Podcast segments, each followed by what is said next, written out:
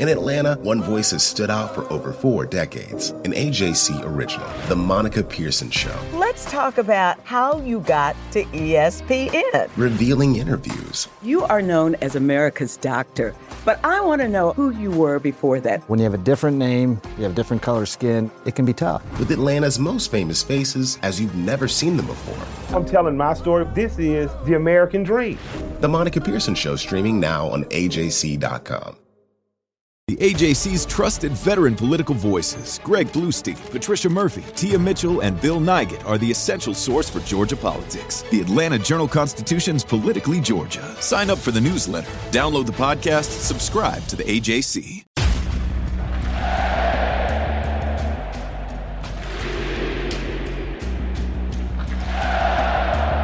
Hey, everybody. This is Doug Roberson of the Atlanta Journal Constitution with another edition of the Southern Fried Soccer Podcast. It is April 28th, and in two days, Atlanta United will play at Montreal at Stade Saputo. Fun little stadium on the outskirts of uh, downtown Montreal. The Bally Sports Southeast broadcast will begin, I believe, at 3:30, and kickoff will be at 4:08 p.m. I was going to go to Canada, but I'm not now. Um, I'll be following it live from television. You can follow my updates on Twitter at Doug Roberson AJC. You can look for my stories on Facebook also at Atlanta United News Now or on AJC.com. So if you look at the standings really quickly to set up this game, Atlanta United, despite only scoring two goals in its past four games, is in fourth place with 11 points. Montreal, unbeaten in its past six across all competitions, also has 11 points. They are in sixth because of a goal difference, I believe. There's a bunch of teams bunched up right now. New York is Red Bulls are in second with 14, and then you drop all the way down to Columbus, which is in 12th with nine. So there could be a lot of shuffling this week, and Atlanta United really needs to start to try to separate itself from the pack so that it can try to get a home game. A little bit of news this week: three players were put on season the season-ending injury list. None were a surprise. Uh, midfielder Ozzie Alonso and goalkeepers Brad Guzan and Dylan Castanheira. The team signed on loan Rocco Rios Novos uh, to be backup goalkeeper to Bobby Shuttleworth and to compete for the starting spot. I don't expect you'll see him against Montreal this weekend. And Gonzalo Pineda said today they're going to try to fill those other two roster slots. The way it's written on the MLS website, it makes it sound like you can only do one season ending season ending injury replacement signing. But I think what that actually means is you can't sign somebody, cut them, and then sign somebody else for that same slot. Whoever you sign, you've got to keep. So they're supposed to try to do that today. So the biggest problem for Atlanta United, is, as many of y'all know, and as I alluded to just a second ago, is two goals in four games. The offense looked great against Cincinnati. It looked great against Miami, but it's just not finishing. So we asked Gonzalo Pineda, how is he getting his players to finish better? We did a few finishing drills. Yesterday was a little bit of a finishing drill. It was also a little bit about tactics, about uh, also defensive, you know, principles and, and, and how we want to defend the transition a little bit, solidifying the block uh, defensively. Uh, so it was a very complete week uh, so far. Of course, you know, do it in training is one thing, do it in a game is another.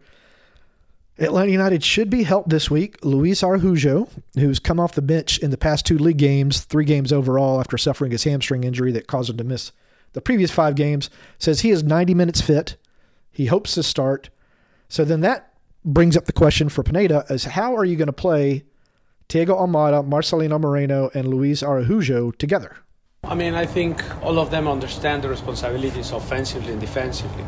It's sometimes the moments of the game when we are a little bit open when, once we start to attack because we commit a lot of numbers up front is where at times we're a bit broken and then our recovery into our defensive shape is, is, is not as fast as sometimes we want. Uh, but I think all of them they understand the responsibilities that they have to do, and actually I'm blessed with so many good players offensively, and, and just just need to manage that balance a little bit on how to transition from offense to defense. But happy with with the three of them. I keep talking about this. Um, it would not surprise me if Marcelino Moreno does not start against Montreal. You look, you look, and you think more and more, and when Moreno gets the ball, the offense stops. It's that simple. I'm curious to see if Pineda will start him this weekend. So we asked Andrew Gutman on Tuesday what has to happen to get the offense going. Yeah, I think our offense is doing a fantastic job. I mean, I think Thiago, Marcelino, all those guys up front are causing chaos for the defenders um, that we face. I think it's just that, like I said, that final moment, the final touch, the you know being clinical in front of net. That's just something that you know we're we're struggling on right now. But you know, personally, I don't think that's something that's going to last all season. I think for me, it's almost just a little bit of bad luck that's that's happening. Um, and I think that you know if we continue to just work hard, continue to to focus on what we're good at, and, and dominate the games, they're going to start falling in. You know, we're going to start scoring more goals, and you know now people are going to talk about us winning you know three four zero in some games and not being like oh we can't score. Um, so it's just us being a little more little more patient and a little more clinical, and you know I think things will turn around for us. I do agree with Gutman that some of it is just bad luck when you keep creating these chances and the ball doesn't go in, I don't know what you're supposed to do to fix that. Um, but I did ask Brooks Lennon, you know, we keep hearing from Pineda and even Gutman a second ago how you have to be more clinical. How do you do that? Just getting in those in those positions, uh, you know, that we get in in the game, and you know, making sure that the wingers and the and the fullbacks are on the same wavelength as you know the striker and the type of runs that we have going inside the box. You know, knowing where players are going to be when you get in those areas, um, and that's how you, you know that's how you get chances and, and score goals. I wrote about uh, in Wednesday's paper Atlanta United's crossing and the fact that they're pumping in a lot of crosses but not getting hardly any result from it.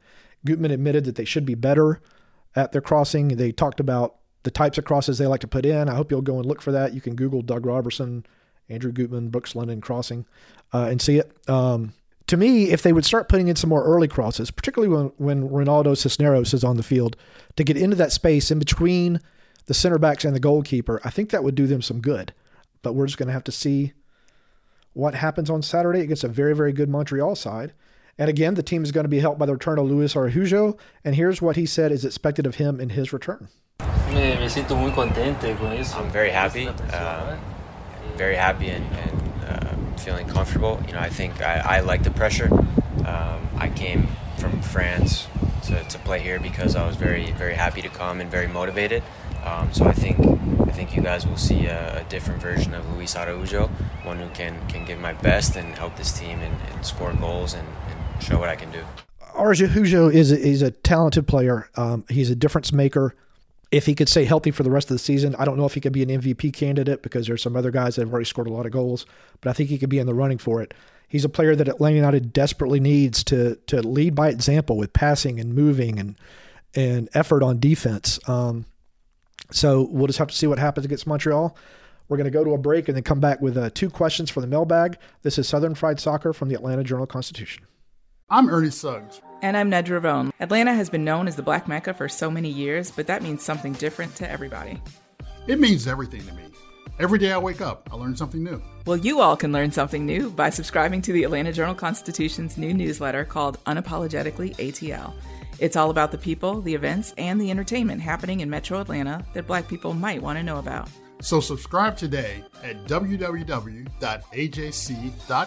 slash unapologetically ATL. All right, we're back. Uh, this is Doug Roberson of the Atlanta Journal Constitution with another edition of the Southern Fried Soccer Podcast. You can find me on Twitter at Doug Roberson AJC and on Facebook at Atlanta United News Now. And I want to remind y'all that the Atlanta Journal Constitution has a special offer for Atlanta United supporters and listeners. If you subscribe today, you will not only get unlimited digital access to the AJC and the Sunday paper for $2.30 a week, but we are also throwing in a special limited edition Atlanta United and Atlanta Journal Constitution scarf. So sign up now at subscribe.ajc.com slash UTD scarf. That's subscribe.ajc.com slash UTD scarf. And before I get into the mailbag, I wanted to uh, share a special thank you to a couple of guys I met yesterday uh, for lunch and dinner out here in Carrollton. It was a lot of fun.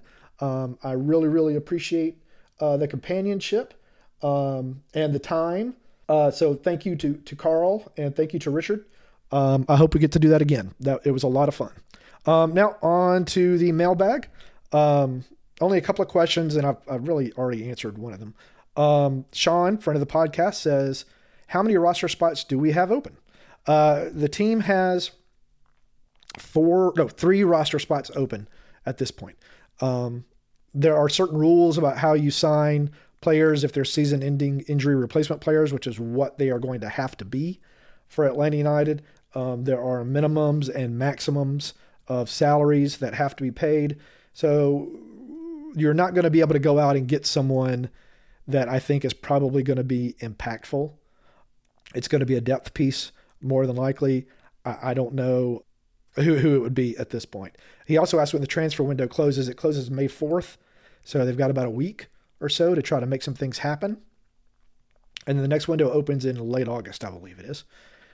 And then Michael, who I believe is a first time emailer to me, says, Thanks all, as always for the great podcast. At what point does Atlanta United need to move on from Josef Martinez? He's still a valuable player when healthy, but he's clearly not what he was and no longer able to reliably remain on the field.